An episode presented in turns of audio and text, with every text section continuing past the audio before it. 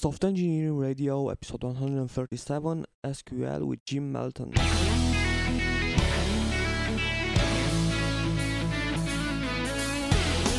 This is Software Engineering Radio, the podcast for professional developers on the web at se-radio.net. SE Radio brings you relevant and detailed discussions and interviews on software engineering topics every 10 days. Thanks to our audience and the partners listed on our website for support.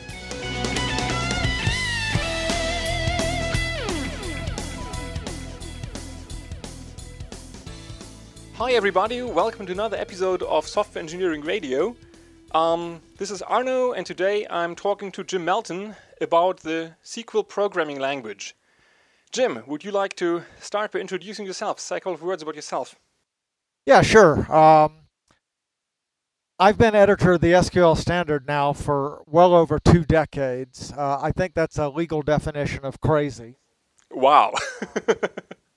yes, uh, I've, in fact, I've published every edition of the standard except uh, for the very first one, SQL 87.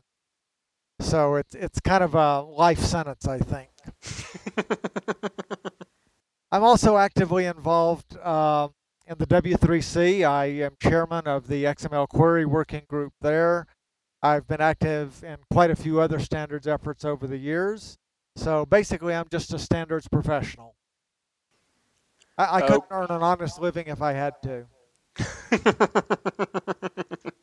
yeah, that sounds like a very special kind of career. Uh, yes. Um, I'm, not, I'm not sure I envy you there. anyway, um, what what would you say um, to to people like our listeners who who are application developers who have sort of have some exposure to databases but not are not really database geeks? Um, what would you say? What is the SQL programming language? Well, SQL is a, a declarative language. It's a non-procedural language for defining what the results of queries should look like. And it, it does not specify exactly how an SQL engine is supposed to execute the query, but it describes the criterion for the query. So the first thing that uh, most application programmers have to get used to is the fact that it is in fact non-procedural but declarative. And that has enormous advantages in a lot of different ways. The primary advantage is that it gives the engine the freedom to optimize queries however it sees fit, uh, and sometimes in ways that would never occur to the average programmer. Now, So it is, I'm sorry, go ahead. So the idea is um, not to, to think about the, the about performance, about the execution in the first place, but actually to be expressive in a declarative way and leave the performance tuning to the query optimizer. That's exactly right. Now, in spite of the fact that uh, SQL is viewed as a query language, it does more than just retrieve information. It also can change information uh, in a database by adding new information, modifying existing information, or deleting information. So, in that sense, it's not a functional language. It definitely has side effects. Um, but but is the select sub language is that a functional language? Very close to. Uh, the reason I would not say it's a completely functional language is because it is possible to invoke uh, what we call external functions, that is, functions that are written in some other programming language. And once you escape to this other programming language, we have no way of detecting what it is uh, that that little subprogram is doing. Okay, so sort of a functional language with an escape hatch. Correct. Um, why is it even a programming language? It's, at first sight, it looks like it's just sort of four statements you can um, push to the put to the database, select, insert, update, delete. Um, why would you even call that a programming language? It's, it's Well- so simple at first sight. I actually personally would not call it a programming language. What I do is call it a query language or a data sublanguage uh, because it's meant to interact with uh, either programs written in another language or directly with humans through an interactive tool. Now, there is an aspect of SQL, we call it in the standard PSM for persistent stored modules, that does add a real programming capability, and in fact, it's fairly procedural in its nature Uh, it has its analog in uh, real life products such as Oracle's PLSQL or in uh, Microsoft's uh, Transact SQL.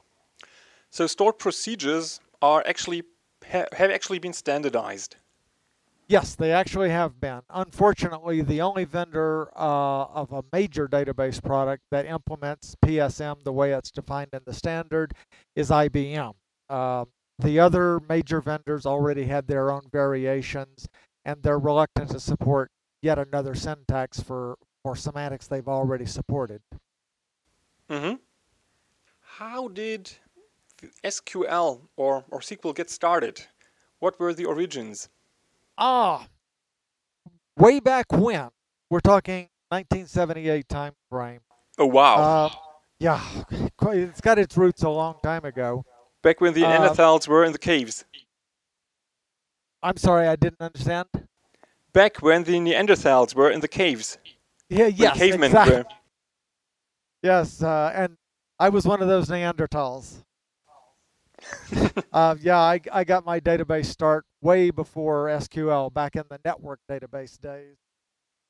But in any case, uh, Ted Codd, working for IBM, developed the relational model of data.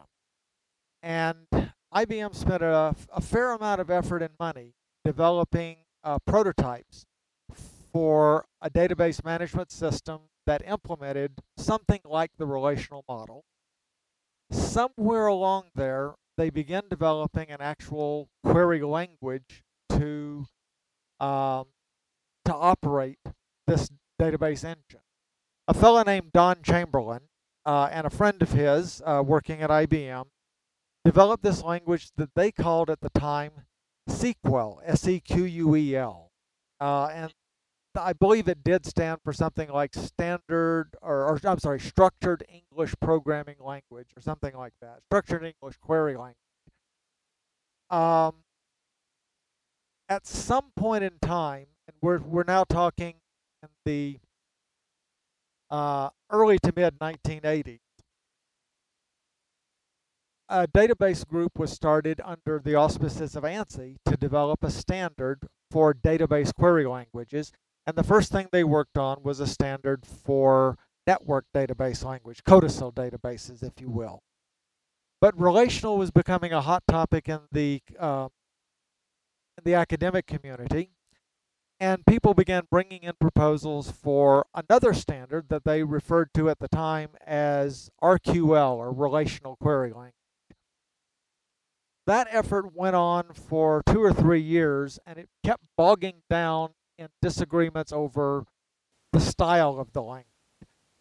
Until one day, a fellow named Phil Shaw, who also worked for IBM, brought in a proposal for a language that he called SQL, and it was derived directly from this work that Don Chamberlin had done on SQL.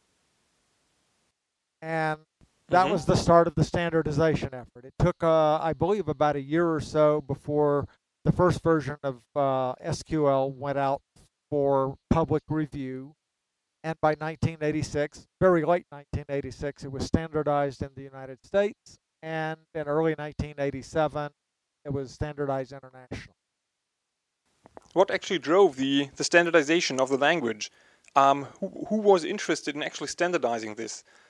I mean, it's um, that was in the old days when vendor lock-in was not perceived as a bad thing. So what got the vendors to get together and actually standardize this in such a good way?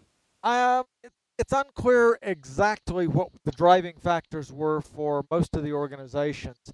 Uh, I know for some of the the vendors who eventually became the dominant ones, like Oracle, IBM, and uh, Sybase, the driving motivation was the ability to have the the illusion of portability so that yes i'm being honest here um, so that you could sell your system to a, a, a customer and allow him to believe that there was some chance he would be able to port his programs and would not have vendor lock-in.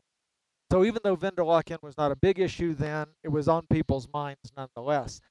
The other th- factor, though, is that it allowed incredible creativity in the engine itself uh, for example, in the optimizer or in how the storage system itself was managed. Because unlike CODASYL databases, uh, the, the language was declarative and it gave enormous flexibility for optimizers to do really dramatic improvements over what a, a, a human programmer might be able to create. Ah, so before um, the SQL standardization effort, the query languages were not um, were not declarative but procedural. Very much so. Oh, I see.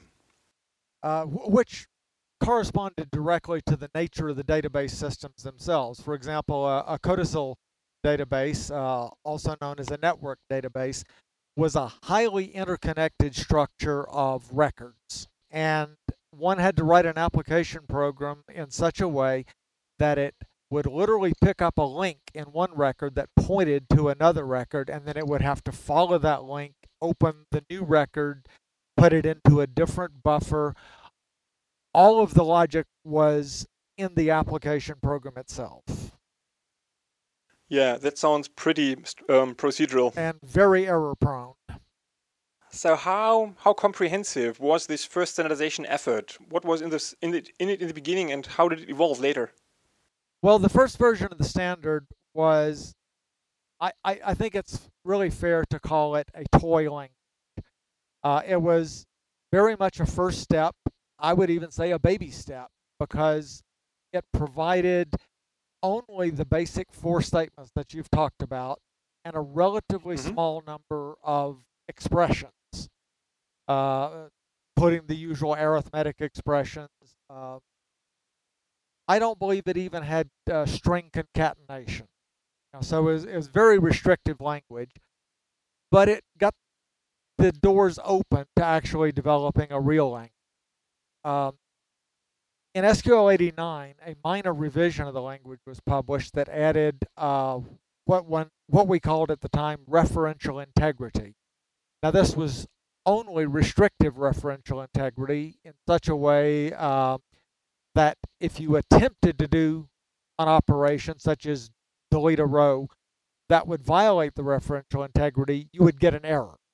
And that and that's all there was to it. Then you had to figure out how to uh, correct that problem in your application. Mm-hmm.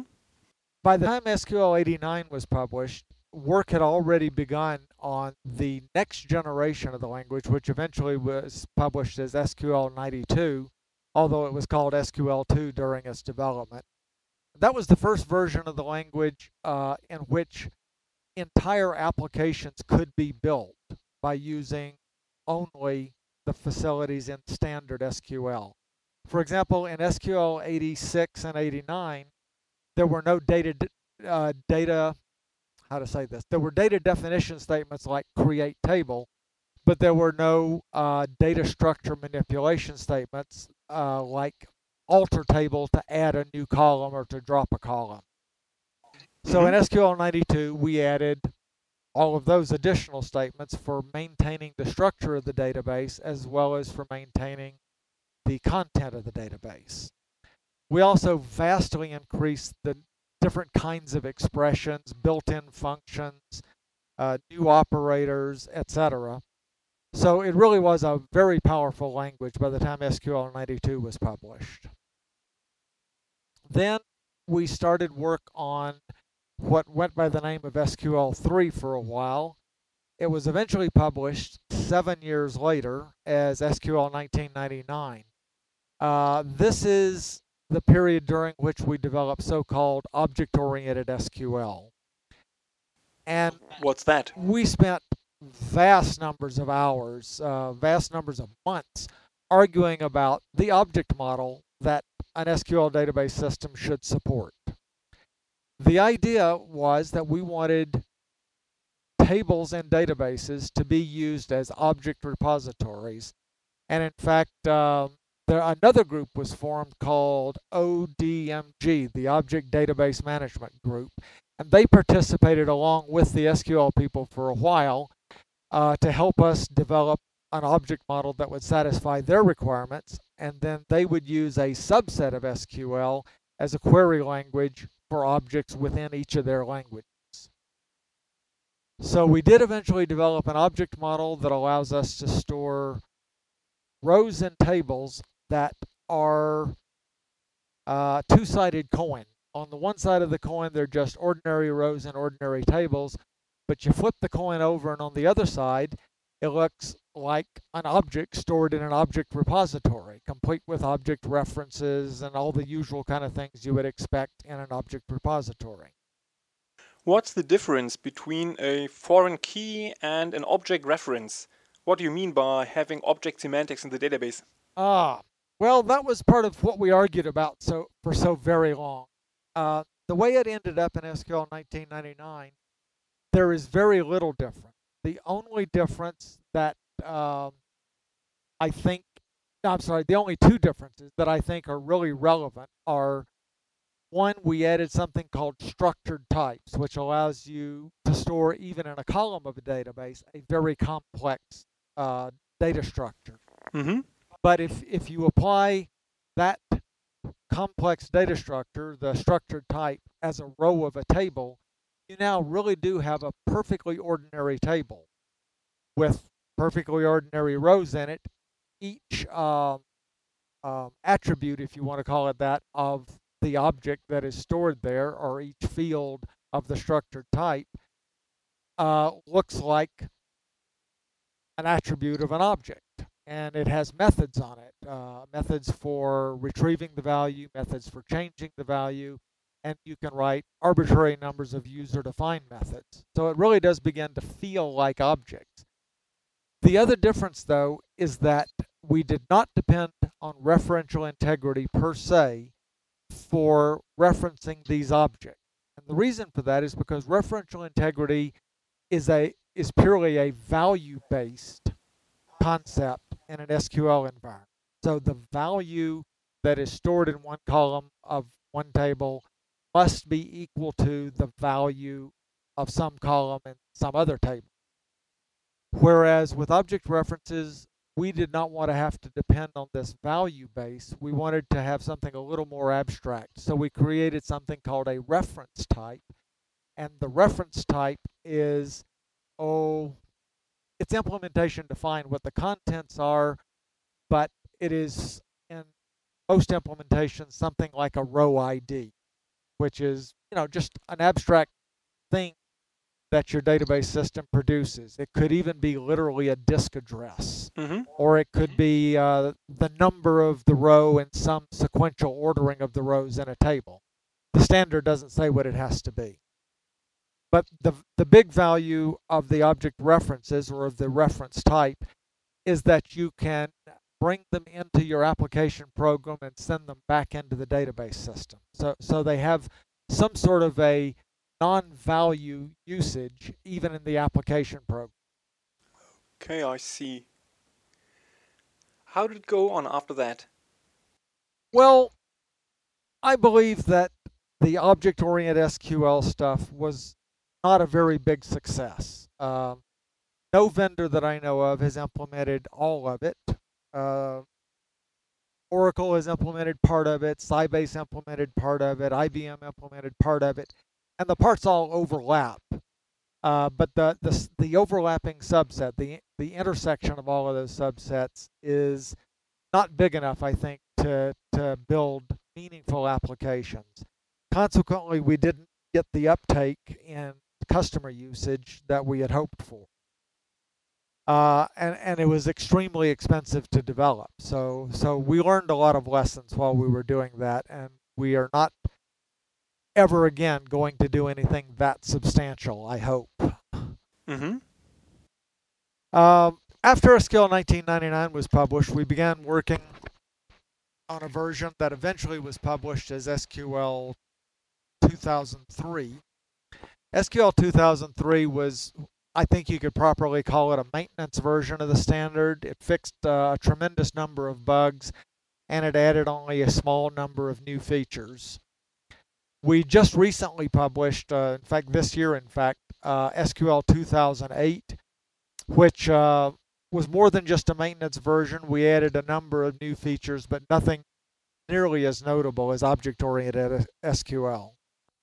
And we are currently working on the subsequent version of the standard, which we hope will be called SQL 2011, but it's possible it could slip into 2012. Mm-hmm. The truth is that a lot of people consider SQL to be done. That right now, what we're doing is um, adding features that are more of interest to specific vendors or maybe two or three vendors uh, to one or two vertical marketplaces, but that don't have the same broad attraction that SQL uh, did in the beginning. Mm-hmm.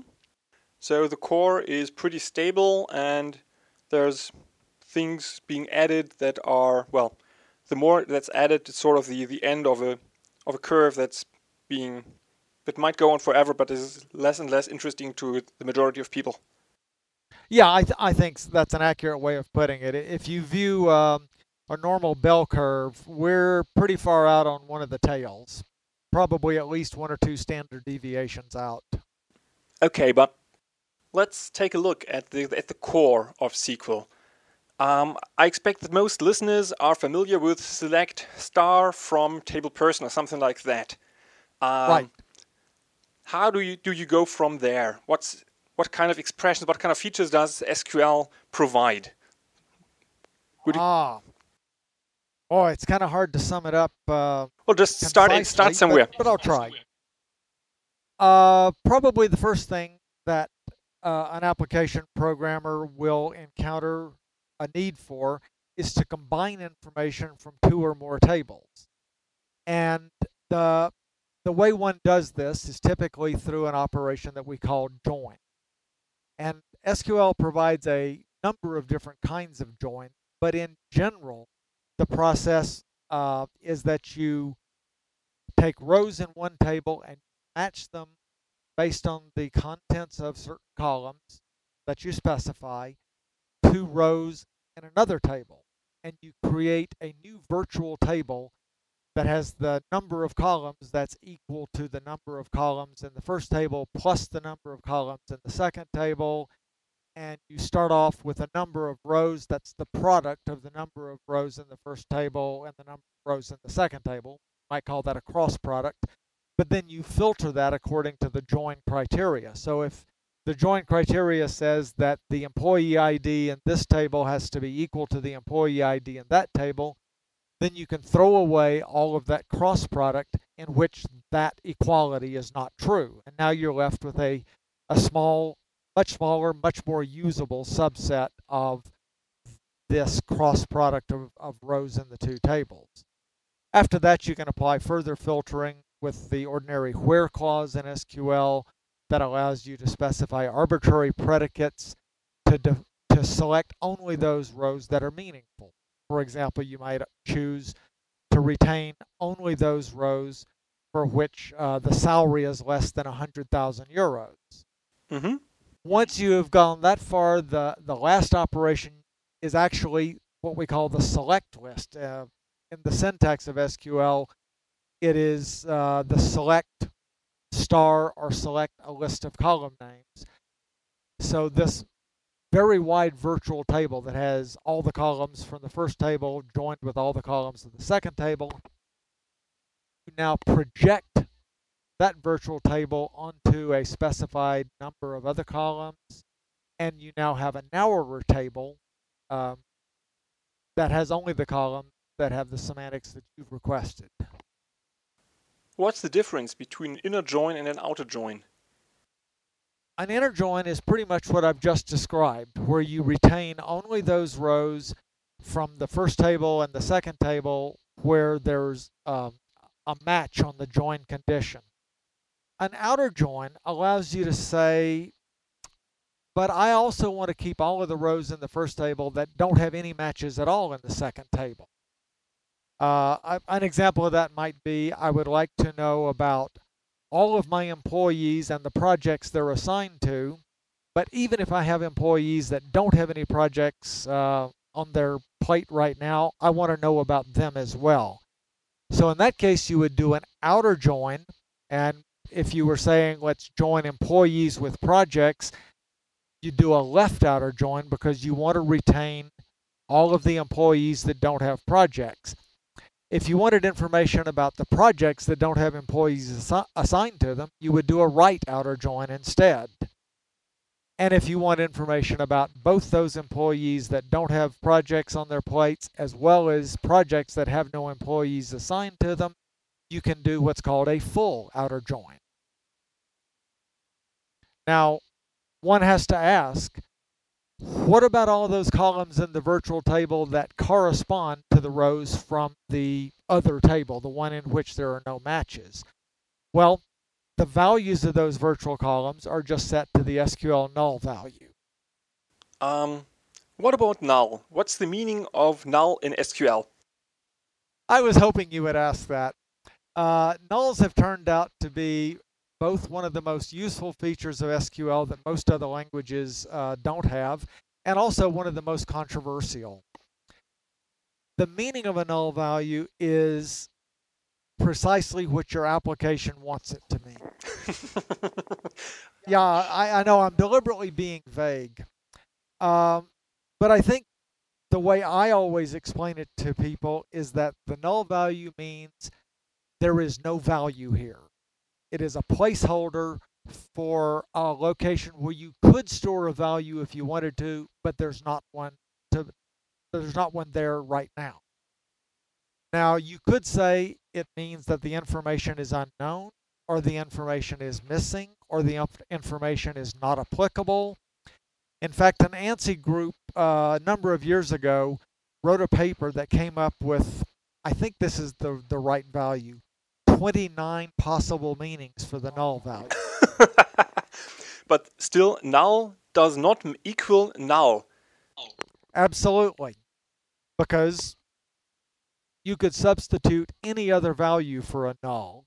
And therefore, in advance, you can't tell whether two nulls will have the same value or have different values.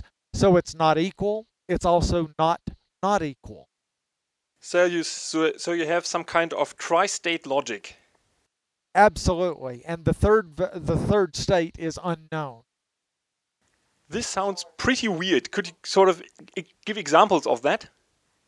Um, well, we we build logic tables, of course. So let me just sketch out an example of of how the AND operation would work. If I say that I have one predicate whose truth value is false and another predicate whose truth value is true, let's call them x and y, the result of x and y has got to be false because a false ANDed with a true is also false. It's only a true ANDed with a true that can be true. That's ordinary Boolean logic. Everybody understands that. But what if one of those truth values had the value unknown instead of true or false. What is the result of ANDing a true value with an unknown value?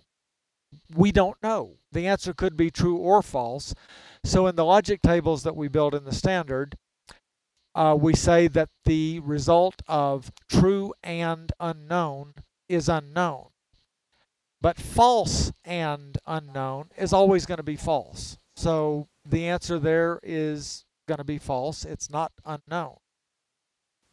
So if I compare two columns, let's say the name column in the person and the project lead name column in the project, and both are null, then this comparison will not be true, although they are, from a perspective of, of normal programming languages, procedural languages, they would be the same, but in SQL it's unknown.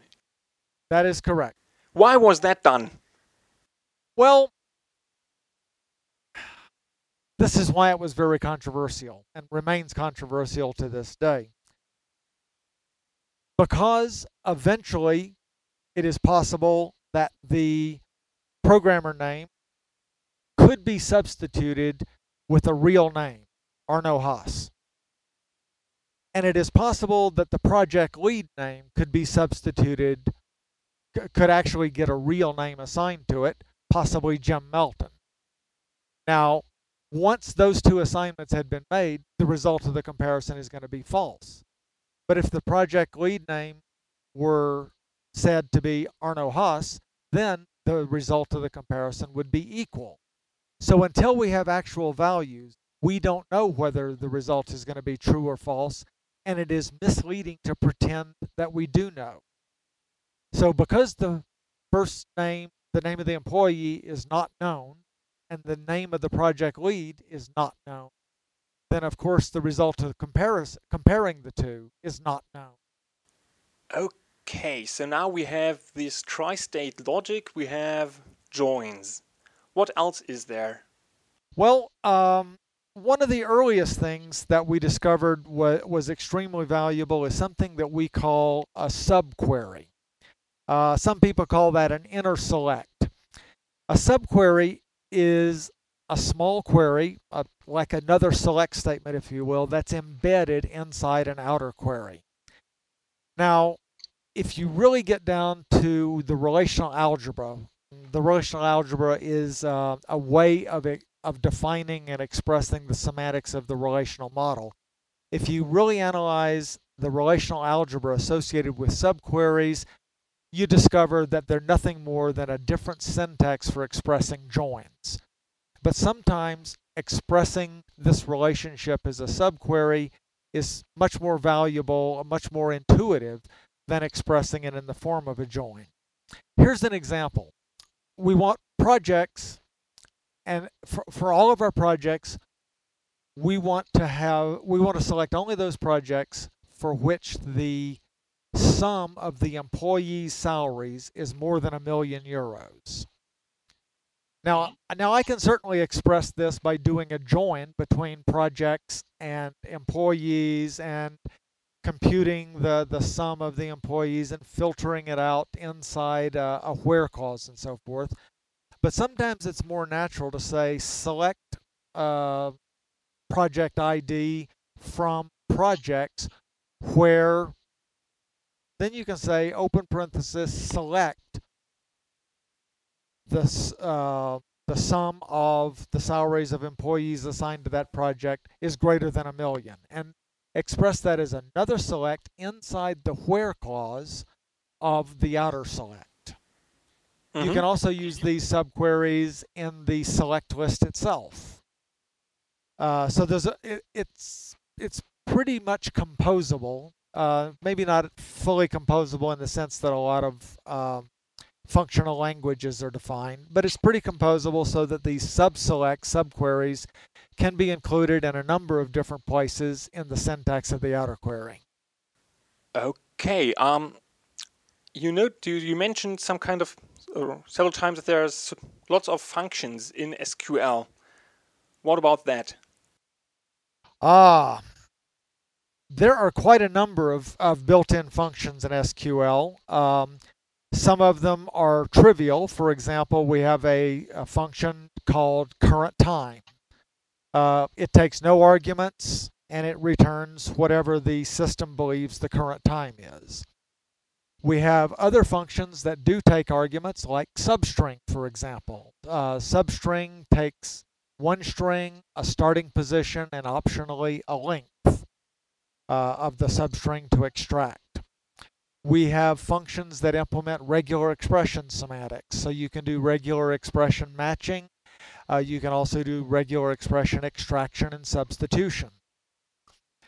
Uh, we have mathematical functions. Um, we have what we might call statistical functions. And in fact, uh, in the SQL 2003 timeframe, we added a large number of functions to do uh, OLAP processing, online analytical processing. So there, there's quite a few functions for that. How well are these functions standardized between vendors?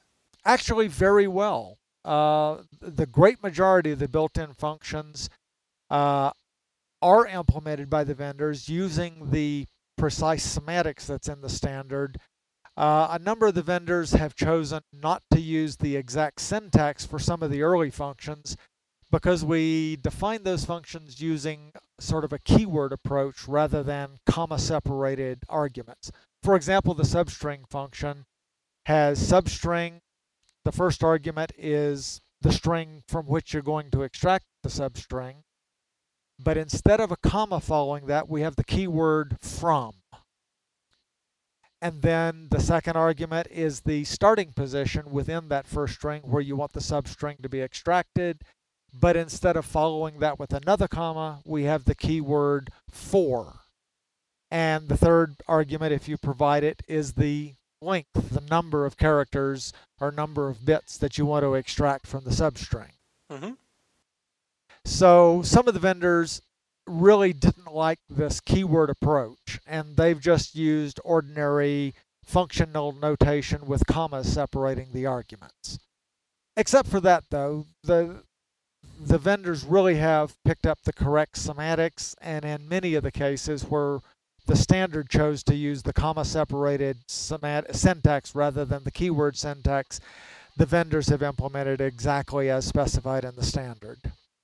Okay, you, you started out by saying that since SQL is a declarative language, programmers should not worry about the performance and just be as expressive as possible and leave the optimization to the query engine. Let's take a look at what's going on there. Um, what kind of optimizations does a query optimizer actually do? Ah, here's a very trivial one. Um, if we want to do a join where we say we're matching employees with departments, the naive way of actually executing such a join would be to linearly go through the employees table and every row you would then linearly go through the uh, projects table looking for projects that matched whatever criteria you set up relative to that one employee row. Now, that's an extremely naive and inefficient way of executing the joins. So instead, you'll find that real relational engines will probably have built indexes that allow them to locate rows in the employees table or locate rows in the projects table that are directly related to the criteria of the join. Uh, so instead of doing, uh, you know, a scrolling join or whatever you want to call it, uh, the matches are done vastly more effectively by going and finding the exact rows that you're looking for based on known criteria. Now, of course, if you don't have the capability of, of searching an index for a particular kind of match, you might have to resort to scrolling through an entire table. But I found that a lot of the uh, optimizers will actually build a quick index on the side because they suspect that it's going to be used a number of times in this query. So they'll build a temporary index and use it for the duration of the query and then perhaps release it. Oh, so a query optimizer might actually build an index that is not explicitly declared by the application. I yes, that is correct. It's kind of surprising to, to hear, but I've, yes, I've heard of optimizers that do that. Okay, what, what else might a query optimizer do apart from using indexes? Um, uh, as with any programming language, uh, optimizers have a lot of different strategies. Uh, a very another very trivial one that an SQL optimizer might do is uh, inlining functions. So it would go essentially grab the code associated with a function that's written either in SQL or built into the language and put the code inline rather than have have to go through the context switching of calling a subroutine. Um, it also might do common expression extraction, and that's especially valuable if you have subqueries. If you have a very, very similar or even identical subquery in multiple parts of your query, using uh, common expression extraction, uh, you can do tremendous improvements in the performance rather than doing the naive approach of actually invoking subqueries multiple different times in different places um, and coming up with essentially the same results every time. So, so there's a, a huge variety of things. I have to say that I believe the people who build SQL engine optimizers have got to be among the smartest people on the planet. Wow. Some of the stuff they come with is just incredibly creative, stuff I would never think of. So the idea is basically to actually really trust those smart guys rather than try to be smarter than them. Well, that's the idea. It doesn't always work though. Uh, customers are incredibly, or I should say, users are incredibly creative when it comes to writing queries. And they're constantly coming up with queries that the guys who are writing the optimizers never even imagined would happen. and therefore, the optimizer either just doesn't recognize the structure of the query and doesn't do anything smart with it, or it might actually misinterpret the query and do something bad with it. As a result of this potential problem, uh, almost all the implementations have the ability to show the application programmer or to show the database administrator uh, what's called a query plan. It says, well, we broke the query down in this way, so we do a join here, we do an equality match here, we do uh, a union here, you know, we do all these operations in this order. Well, a really smart query author might look at that go, boy, that's going to be really efficient, really inefficient for the kind of query I'm really executing here. Let me see if I can rephrase the query in a, in a different way that will allow the optimizer to understand what I'm trying to do. One possible example there would be maybe I'll do the join explicitly rather than do a subquery and have the uh, depend and hope that the optimizer recognizes that it's supposed to be doing a particular kind of join.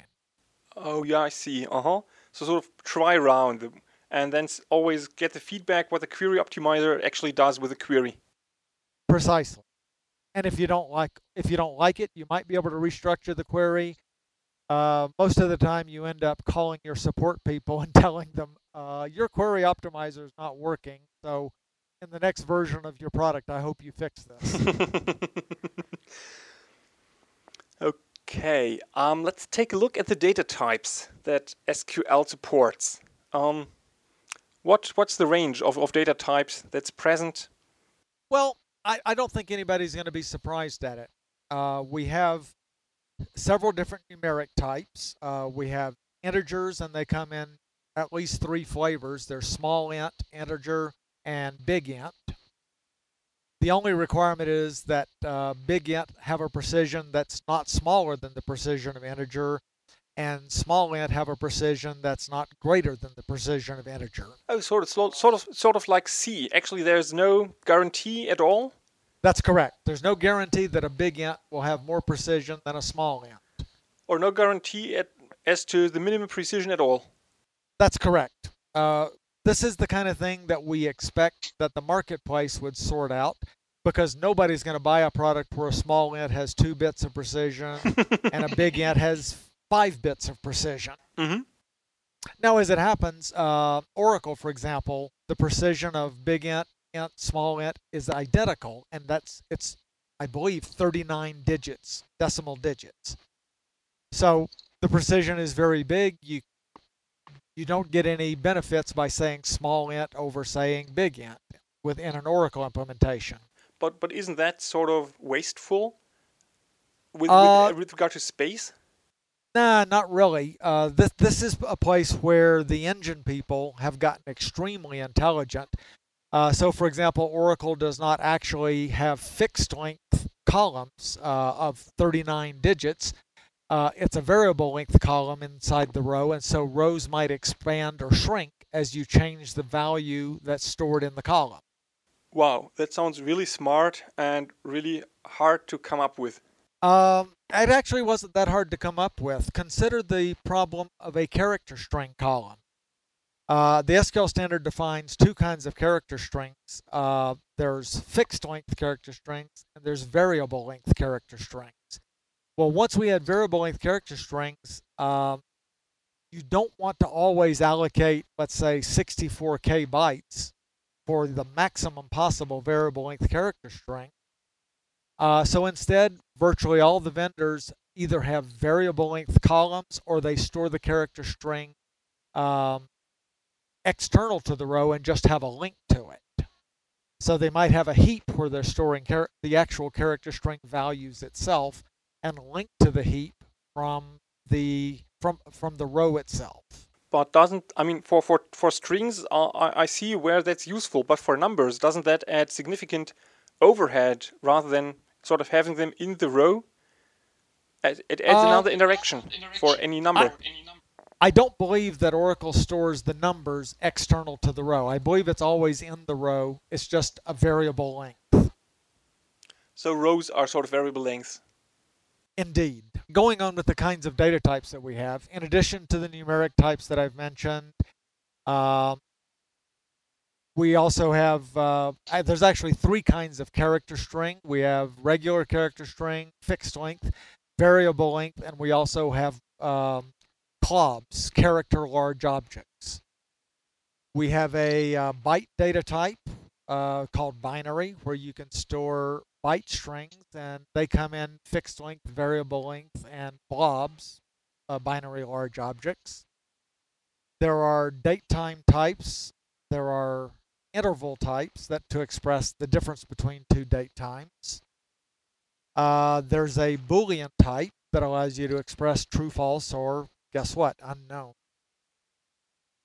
Uh, and then, of course, there's user-defined types, and user-defined types come in two flavors. One is the structured types that I mentioned earlier, where you can have arbitrary structured, complex structures of, of data defined to be stored in a single column of a database. We also have something we call distinct types. So one might define, for example, uh, a type called IQ that is a distinct type based on uh, integer. Well, it's not very meaningful to add two IQs together. Tr- trust me, the IQ of a project is not the sum of the IQs of its of its participants. it's not even the average. Mhm. Um, so the the point of a distinct type is that you do not inherit the operations of the parent type. You have to define your own operations. So you define methods on the distinct types. So you would define a method on IQ that perhaps allows you to compare two IQs, but not to add the IQs together. Hmm Coming back to the um, to the, the string types, why is there a distinction between the variable length characters and a CLOB? They're both variable length. Why ha- why have two different types? that that was also a controversial discussion, um, and and we really debated it very seriously for a long time before accepting the CLOB. The reason boiled down to giving hints to the engine. It was felt that um most implementations would adopt a maximum length for varying length character strings that was let's say reasonable enough that you would actually store it inside the row, uh, like possibly a maximum limit of 1k characters or 1k bytes even. Does the standard specify the maximum length or the minimum maximum length? Absolutely not. The the maximum length is implementation defined. So I know of one implementation where the maximum length of a of a variable length character string is 4 gigabytes. Uh, wow. I know of another implementation where the maximum length is 200 bytes. Oh, So they vary tremendously. Now, the idea of accepting the CLOB is to give a hint to the engine that this could get very, very large, and therefore you probably want to store this external to the row and just link to it. So once again, I know implementations where the maximum size of a CLOB is um, 4 giga characters, 4 billion characters, and I know others where it's the square of 4 billion characters. wow. Yeah. But that would fill up my hard disk. How how big is the, the performance impact typically of using a CLOB over using a variable length character?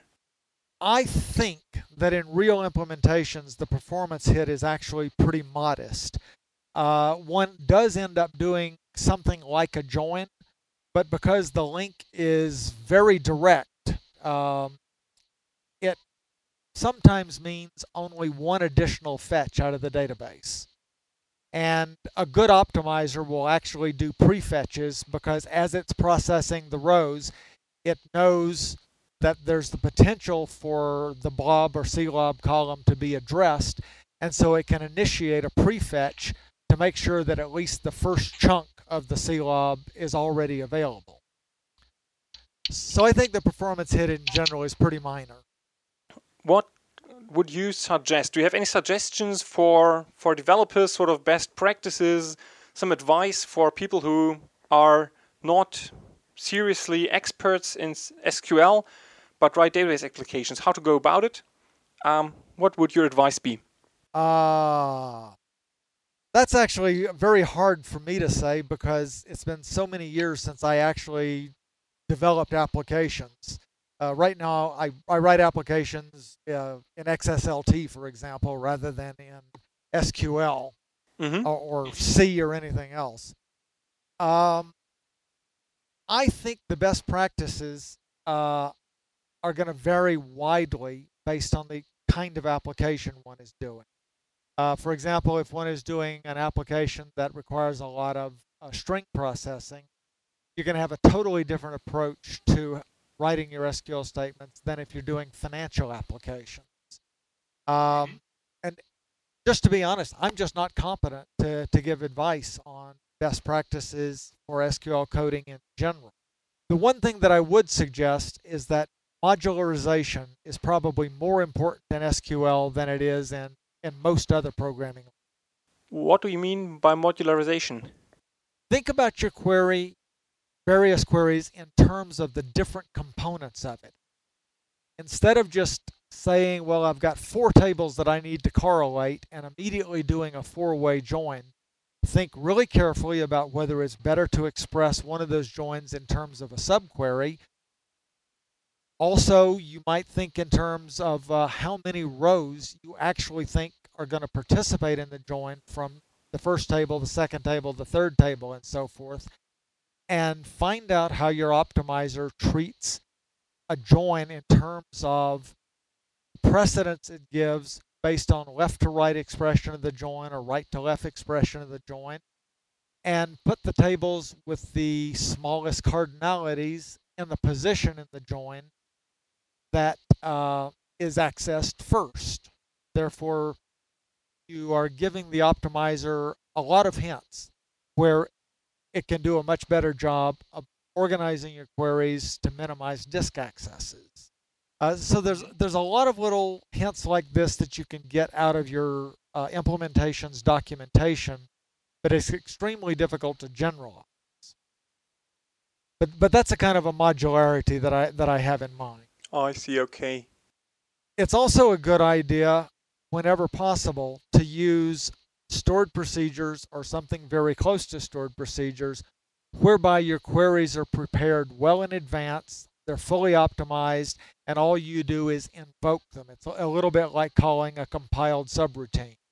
Uh, the, the contrary viewpoint of that is uh, what we call dynamic SQL, where you submit the query in real time for it to be compiled and optimized and then executed. That's massively inefficient. You should do that only if you're interacting with a human being at, at a at a tool of some sort and you don't know what kind of queries the human is going to cause you to execute. But isn't there some sort of level in between at the driver level that the drivers sort of pre-compile the queries or make sure the database pre-compiles the queries and have a query cache of the typically executed queries even without having them in stored procedures? Absolutely. Um, most implementations, or at least most commercial implementations, do something like that. They do cache queries. They may even cache the results of relatively small, uh, if the results are relatively small. Um, the problem is that's an implementation defined capability. It can't be part of the standard. Um, and you can't necessarily depend on your implementation doing that or doing a good job of it. Some implementations, for example, might only cache two dozen queries. And when you come to the 25th one, it either throws away the first one or all the 25th, 26th, etc., all have to be treated treated just as though they were ordinary dynamic SQL. So thinking about it yourself and trying to trying to make sure that you organize your queries in a reasonable way and making stored queries where it's going to be of general use, possibly to several different application programs, uh, is a very smart way of, of making sure that your performance potential is maximum. You're using the term um, stored queries. Um, not, we're not saying stored procedures, and this is since it's so controversial. I'll be I'll ask specifically. Um, are you talking about storing basically a single select statement in the database and call that, or are you talking about, or are, is your advice to actually put the logic into stored procedures? Yeah, I was a bit casual with my language. It would actually be in a stored procedure or, or a stored function. We don't have the capability of storing just a naked query in, in the database in the SQL standard. It, it has to be wrapped inside a, a stored procedure or a stored function. But is your advice to actually put a single select statement into a stored function, stored procedure, or were you was your advice to move to massively move application logic into stored procedures and stored functions? Just ah. to, to be clear about what your advice actually was. The, the specific advice that I was giving at that moment was to put an individual query into uh, a procedure, a stored procedure or a stored function. Mm-hmm. But you raise a very interesting point, and that is uh, moving more of your application logic into a stored procedure. Now, there's a lot of controversy about this. Uh, different people have radically different viewpoints. My viewpoint is the fewer context switches you have, the greater potential you have for increasing optimization. Not only do you forego the actual CPU cost associated with changing processes or context in some other way. But by putting all of your application logic or more of your application logic into a single language, you now have the opportunity to have an optimizer that can optimize not only the query portion of your applications, but the logic portion of your applications all at the same time. Typically, your application has some kind of user interface, so you'll have the context switches anyway. Yes, of course. But but there are huge portions of large applications that don't involve uh, user interface. Uh, large amounts of computations. I've, I've seen applications that were hundreds of pages of C code that have exec-SQL select, exec-SQL select, uh, what we call uh, embedded SQL statements. Mm-hmm. And every time you do an exec SQL, you now have to do a context switch between the C portion of the application and the database portion of the application. The database engine and its optimizer can only see the SQL statement and it doesn't understand, can't even see the uh, the C code. So it, there's no possibility of doing optimization that crosses query boundaries. Mm-hmm. Whereas if you were to rewrite that portion of your application in, say, SQL PSM, your optimizer now gets the bigger picture. It can say not only, ah, he's trying to do a loop here, I know how to do loops in a smarter way by extracting sub-expressions. He can also say, aha, this query and that query have a lot of similarity to them, so I will create a query that is exactly the intersection between the two subqueries, compile it, cache it away one time, and then we'll only do the the differences between the two queries as a special case in the two different places where they're invoked. What is your take on object relational mapping tools? Oh, I think they've gotten a whole lot better in the last few years. Uh, they started off as a good idea, but not ready for prime time. But in the last few years, I've seen some really good tools. No, I can't give you any names because I don't play with these things very much. Mm-hmm. But uh, I've, I've seen some really nice tools that do object relational mapping in quite intelligent ways. Um, unfortunately, most of them do not take advantage of the object oriented SQL facilities. They just map them directly into ordinary tables. Uh, sometimes they do take advantage of the structured types in SQL, but not all vendors implement that, so you're kind of narrowing the range of implementations uh, to which that's applicable. Okay, thank you very much. Um, is there anything you'd like to to sort of wrap this this interview up with? Well, uh, one of the things that I always have to do is plea for more people to participate. Uh, the biggest problem we have in the SQL standards development area is that we are down to a very small core of people from a ver- from really the major vendors, uh, the five or six biggest vendors, um, to develop the language. And sometimes we're not really certain whether our ideas are the ones that are generally applicable. We would like more participation, not only from vendors, but or especially from actual users of the language.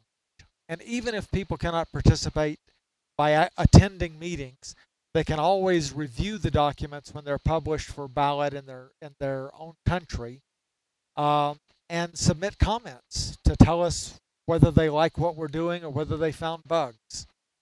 So more participation is a good thing.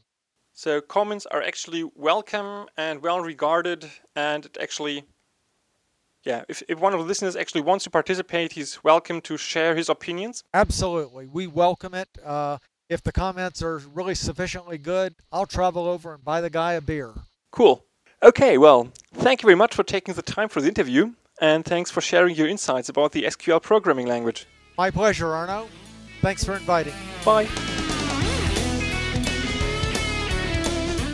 Thanks for downloading and listening to Software Engineering Radio. Software Engineering Radio is an educational program brought to you by Hillside Europe. If you want more information about the podcast and all the other episodes, visit our website at se-radio.net.